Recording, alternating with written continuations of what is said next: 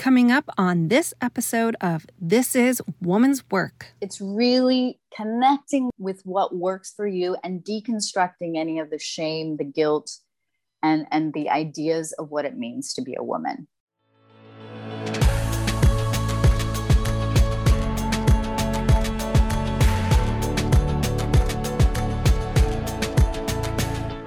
Nicole Khalil here, and I started the This Is Woman's Work podcast with the mission and desire to offer a space where we could all redefine for ourselves and with each other what doing woman's work actually looks and feels like.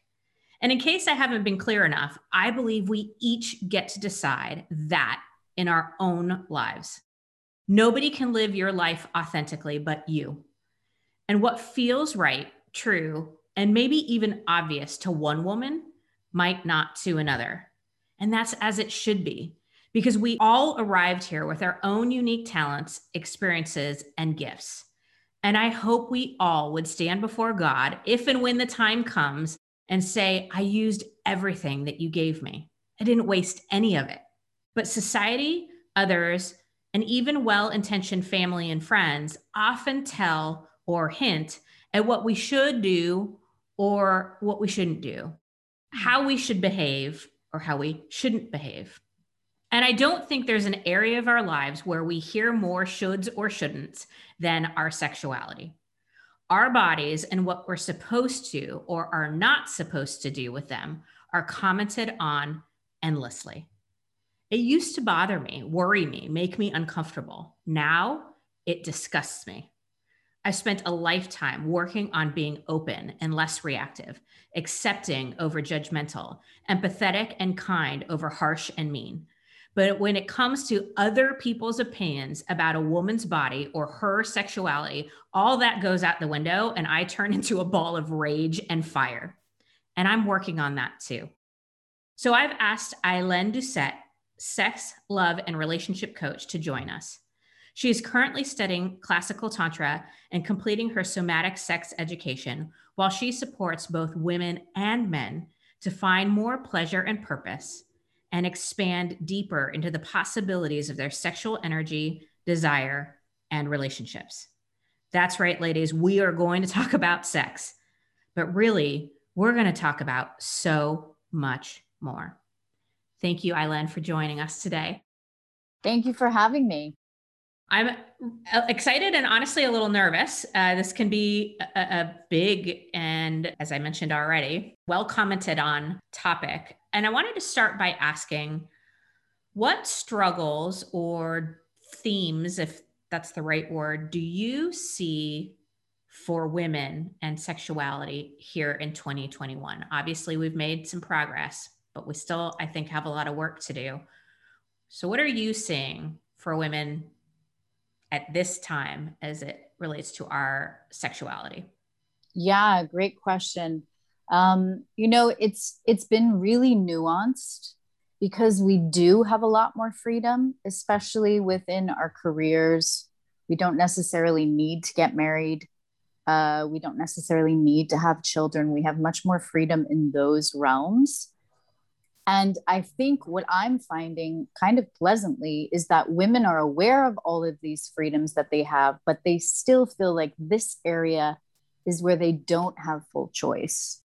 And so I see a lot of really smart, intelligent women that are aware enough to say, I feel like I don't have the full agency over my body, over my, and I don't even want to say over, but with my body, with my sexuality to really express and fulfill myself in the ways that my my deepest heart is calling for.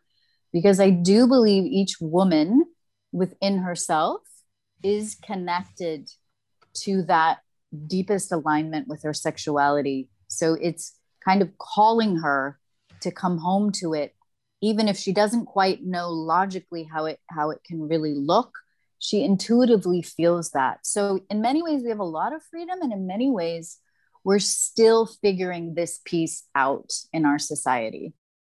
That resonates with me completely, especially as a professional working woman and i'm sure that we as women are all you know facing that in some form or fashion what, what resonated with me specifically is as a career oriented and professional woman how often i feel like my sexuality has been used against me mm. and how often as i look back i felt like i had to navigate and, and really almost could never win my sexuality in my career and I, you know, sometimes tried to go the Sex and the City Samantha route and like, you know, really own it and be brazen and bold, but that wasn't really yeah. authentic for me. And then I, you know, tried to, in some situations, dress, you know, oversexed or undersexed.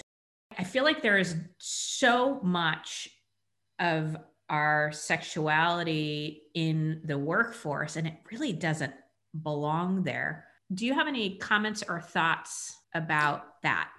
Yeah, absolutely. And I think what you're speaking to, which I think a lot of women have had this challenge, and even though I'm not in the typical uh, corporate world, I still face this within my worlds. Um, was just in a training recently where where some it was a little bit confusing about how sexual energy could be there in in the right way um, and i think what you're speaking to is this disconnect from what authentically feels right for you and that's sort of been taken away. So we have the media telling us this is what a sexually free woman looks like. This is what a very good woman looks like. We have religion telling us what sex should be in terms of what we think god tells it us it should be.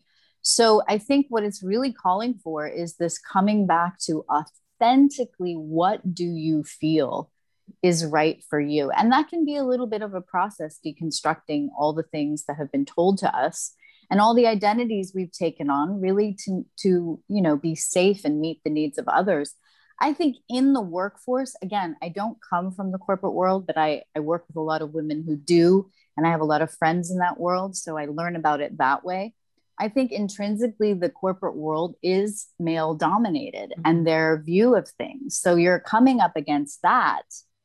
But what's so awesome about that is I think women really need to come together and, and start having these conversations and figure out ways because they are increasing in power that they can ad- address this sexual piece in the workforce and figure out really what works for them and what feels authentic to them.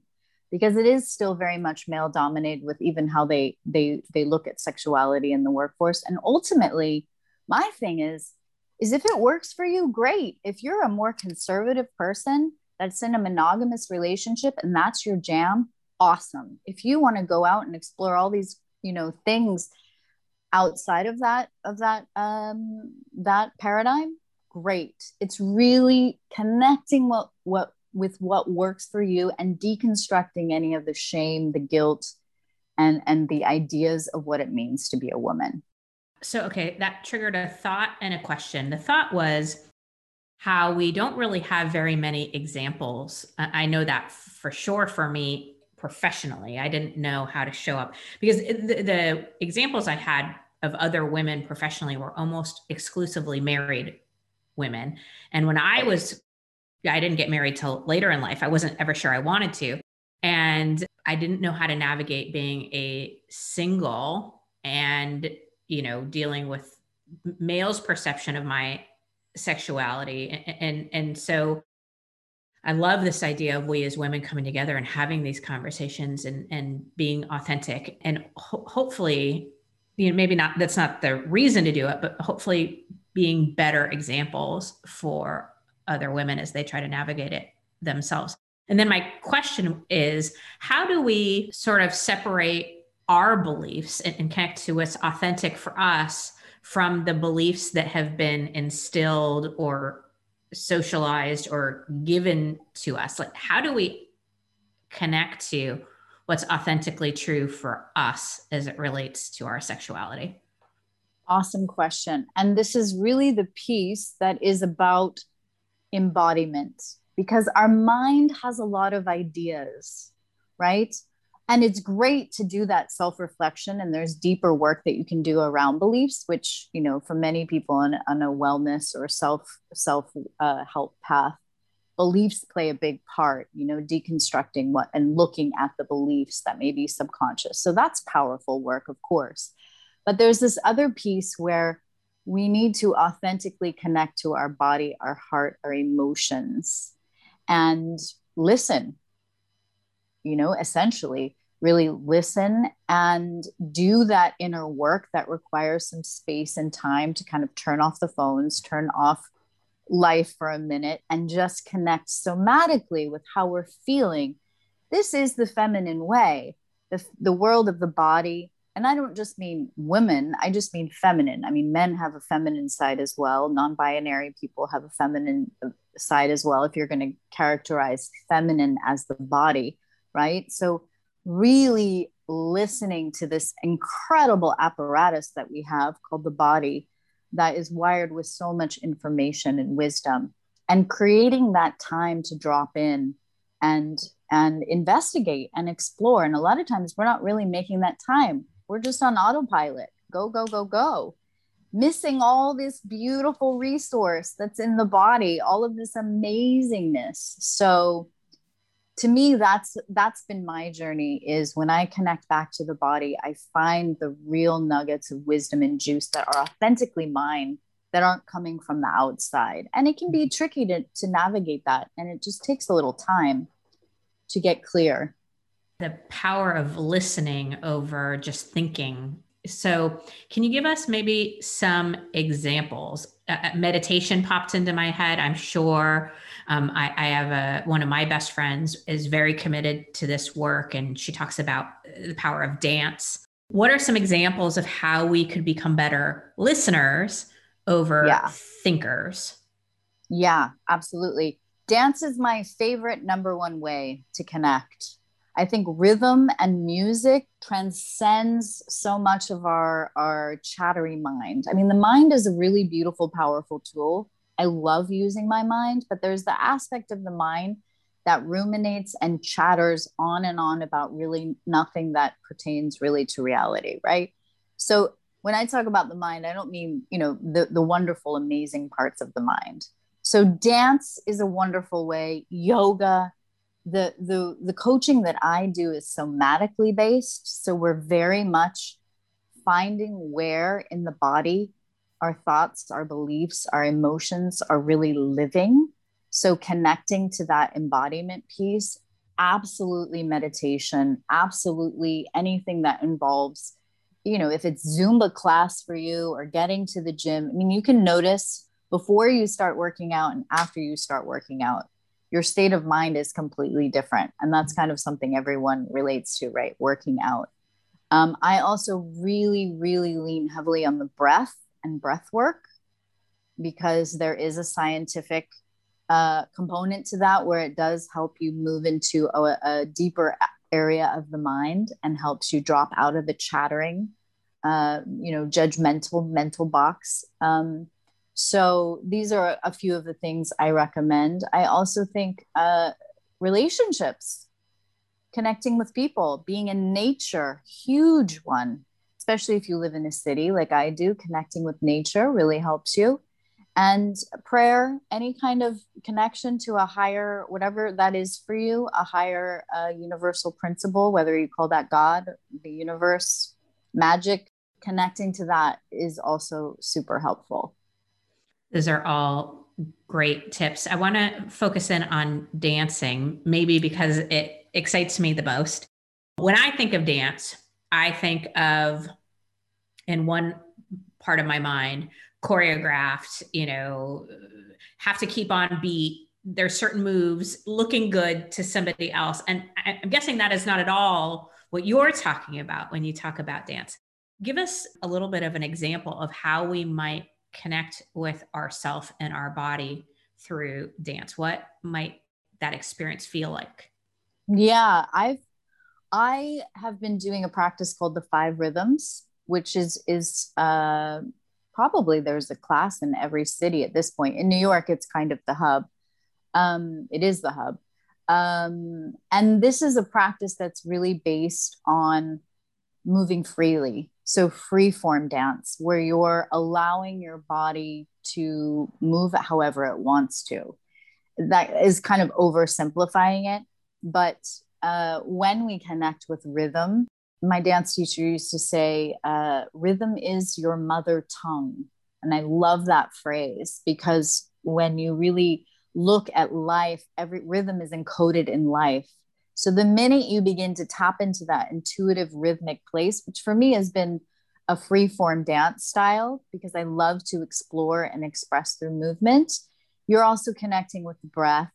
You're also can so you're going into kind of a, a trance state, trance in a good words, uh, in a good meaning state, and allowing your body's wisdom to to take over and to really meet that part of you which also contains a lot of joy a lot of celebration and inherently a lot of sexual energy without it being about having sex or looking for that attention. Our bodies are are you know a female body in motion is a beautiful thing and we all have that ability to connect to that more sensual part of ourselves just as our own innate power regardless of you know other people just in our own skin we have that access to this very sensual wise place. And i find dance to be one of the especially free form dance zumba and these other more choreographed things can be awesome as well. I definitely have enjoyed belly dance and ballet and african dance some of my favorites. But you you know whatever works for you and mm-hmm. connects you is is the best kind of dance. I personally love free form dance. I'm sure I have a lot of opportunity in this space, but I found for me the two that make me feel the way you're expressing is either dark room by myself, no possibility of interruption, and just let it go, right? So that's nice. sort of free form. Or maybe this is odd, but with my daughter, we'll throw on music and we'll just dance around. And there's something childlike about it in the experience for me, but also just inspiring and motivating to watch her as a seven year old with none of those filters and none of those worries about good or on beat or anything and just to like have it be fun what are the distinctions between sexuality and sensuality I, I think we use the word sexuality a lot and maybe it means different things to different people can you uh, just give us some insight into maybe what you mean or what might be the difference between sexuality and sensuality? Yeah, that's a great question. Um, I look at sexuality as our sex, sexual energy in terms of arousal, in terms of our genitals, in terms of uh, how we relate to the act of sex, how we relate to uh, how we define our sexuality in terms of who we're attracted to, what forms of sexuality we enjoy, um, and expressions. I mean, I think sexuality and sensuality are very deeply uh, connected.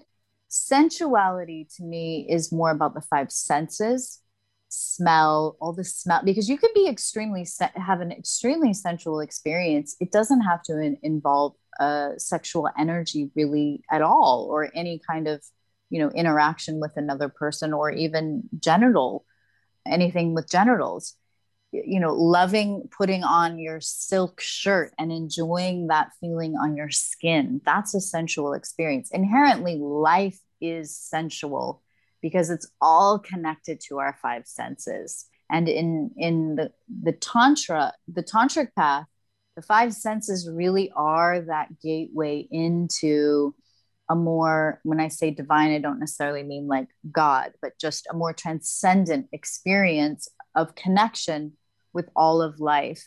There is also brain science that when you begin to connect to your five senses, you move into a deeper part of the, the brain. So, out of the neocortex, the chatty part, and you begin to open up the more mystical, connected part of the brain that allows you to feel that deep reverence and connection, you know, those moments of beauty. So, I look at sensuality as just inherently in life.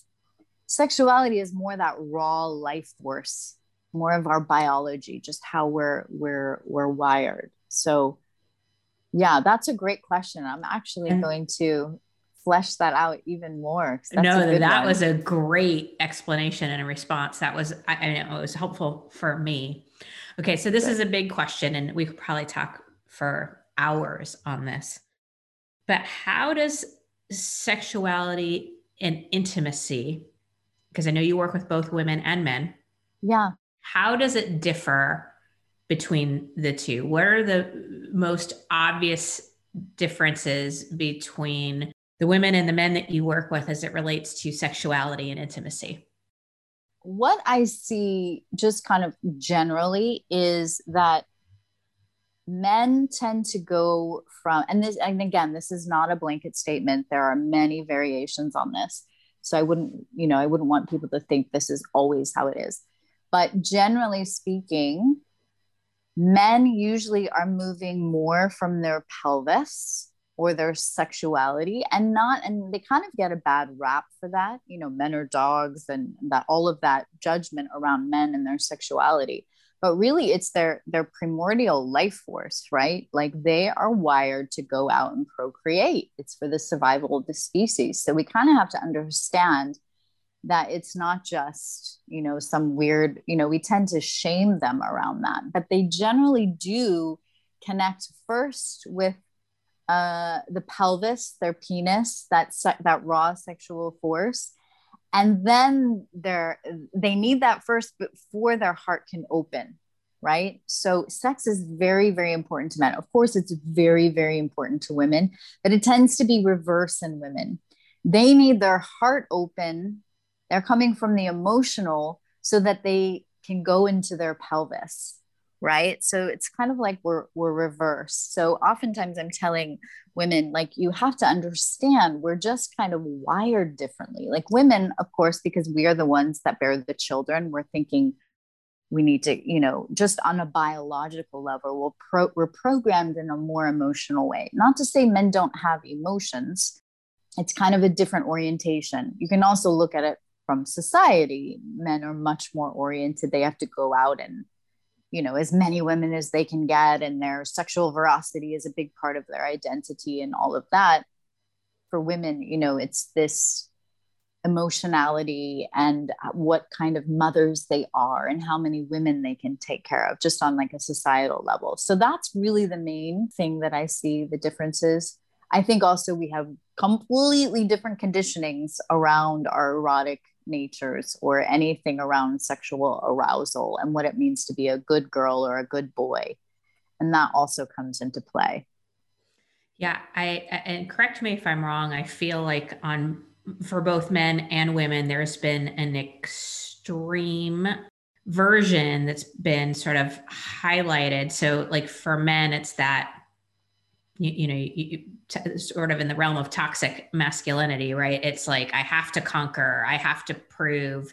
The more people I have sex with, the more of a man I am, and the less I connect with my emotions, the stronger I am, and all the damage that is done on that side. And then for yeah. women, it's you know I, I'm I'm I'm not supposed to have desires sexually, and you know what it is to be good versus bad and the gosh all the you know words slut. I mean i could go you know we all come with baggage and i th- i think and i don't want to go into sexual abuse or sexual harassment in, in our time together but i think for a lot of women at least part of the damage that's been done for us connecting to our sexuality has been done by men but also by women too. And that's been a big surprise for me as I shifted to working predominantly with women.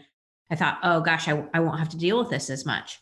But we as women judge each other yes. just as much and sometimes just as harshly or just and, and obviously there's a yes. different nuance but a, any comments on that uh, what we as women do to other women as it relates to our sexuality yeah, this is a huge topic because the way I look at it is that the way the patriarchal system has worked is that it has wanted to undermine women really coming together. And I, again, I don't think this is conscious. I don't think men are sitting in a back room trying to figure out how to tear women down. It's really from generations and generations of just this male dominance, right? That is now shifting a lot. And it's not to demonize men at all. I don't think that works at all. They are our brothers.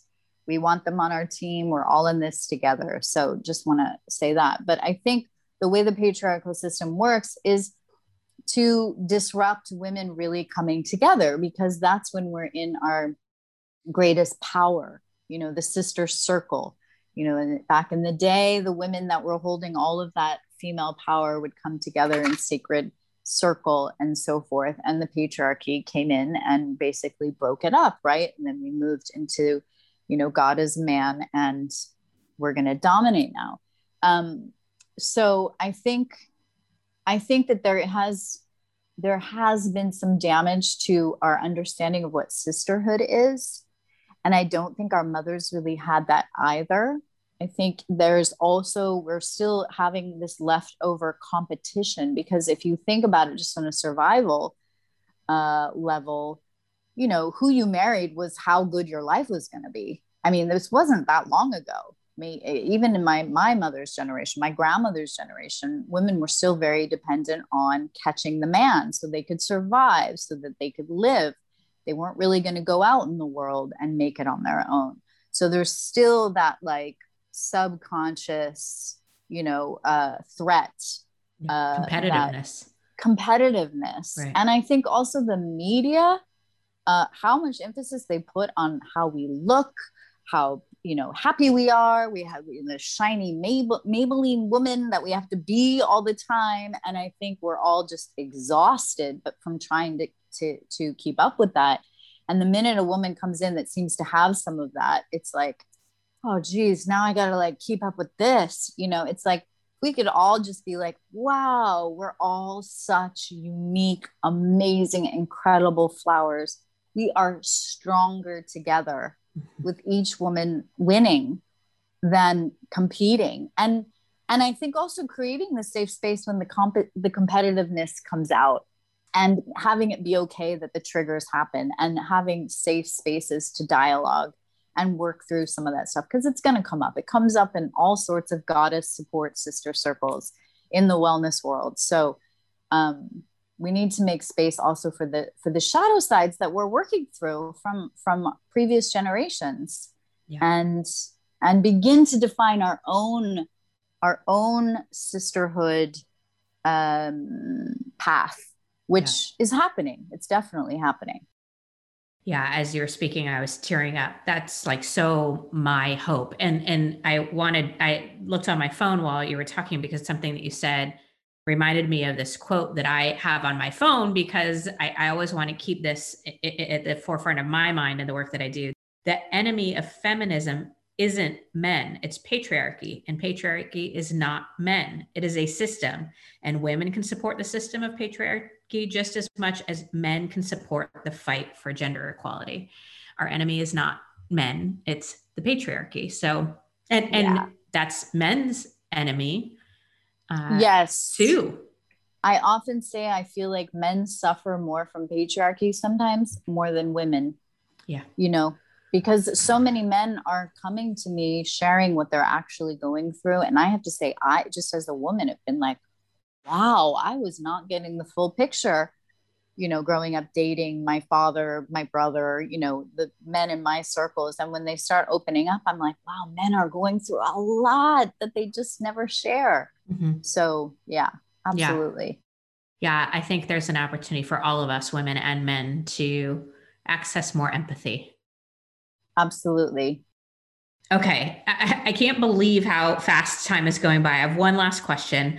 Yeah. Uh, how do we as women, how do we begin to feel more safe sexually in an over sexualized world?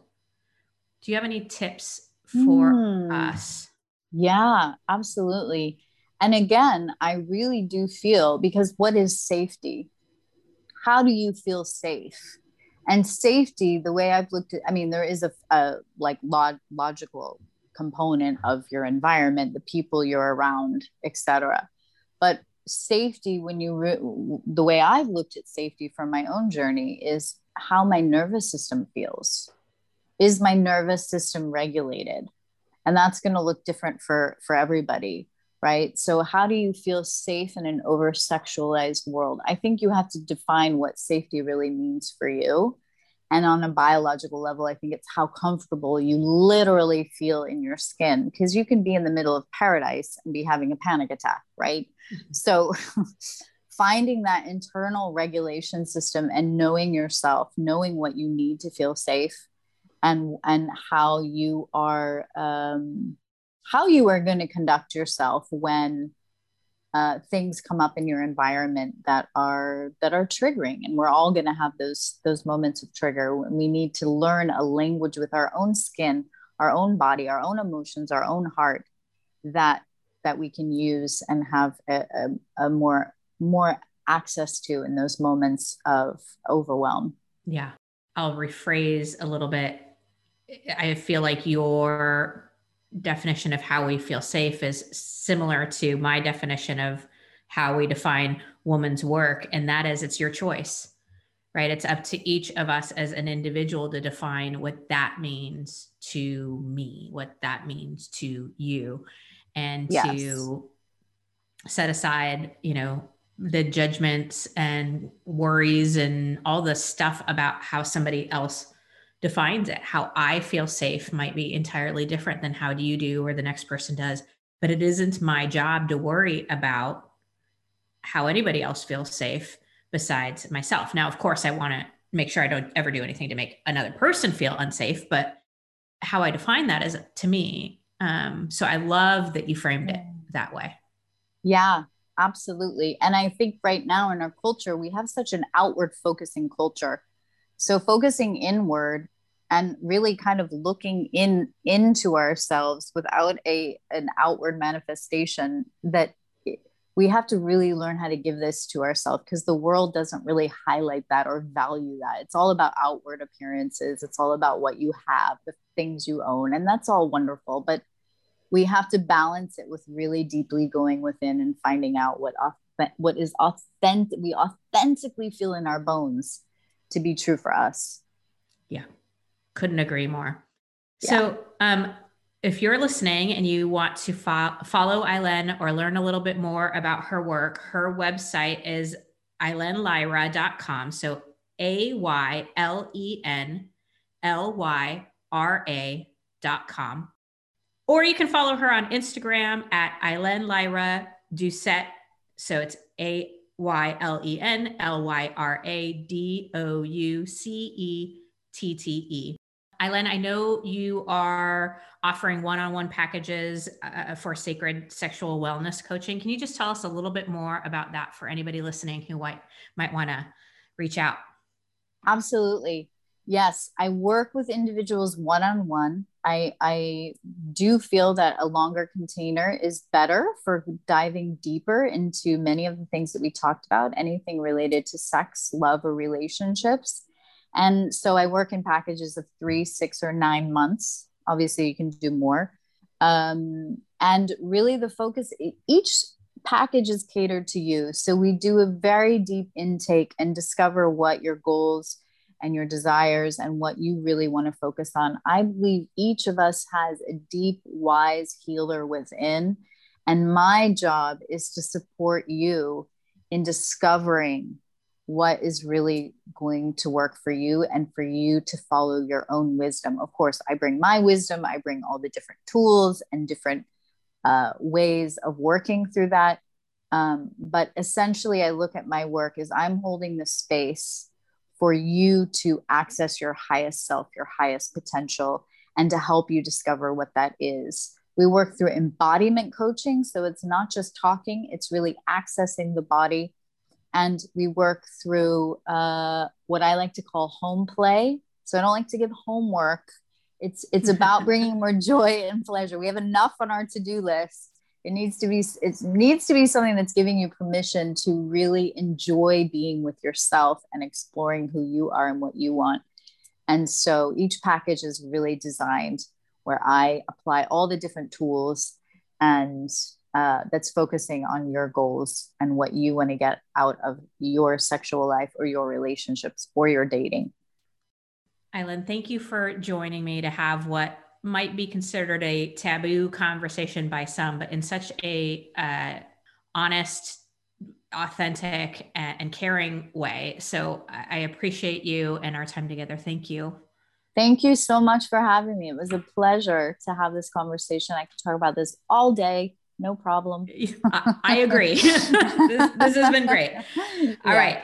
Let's close out by saying there is no way we could cover in a 30 ish minute podcast all the ways society has messed with our heads about our own sexuality or our own sensuality. And if you've experienced sexual abuse or sexual harassment, as far too many of us have, then we may not have even scratched the surface of what it would mean to feel safe.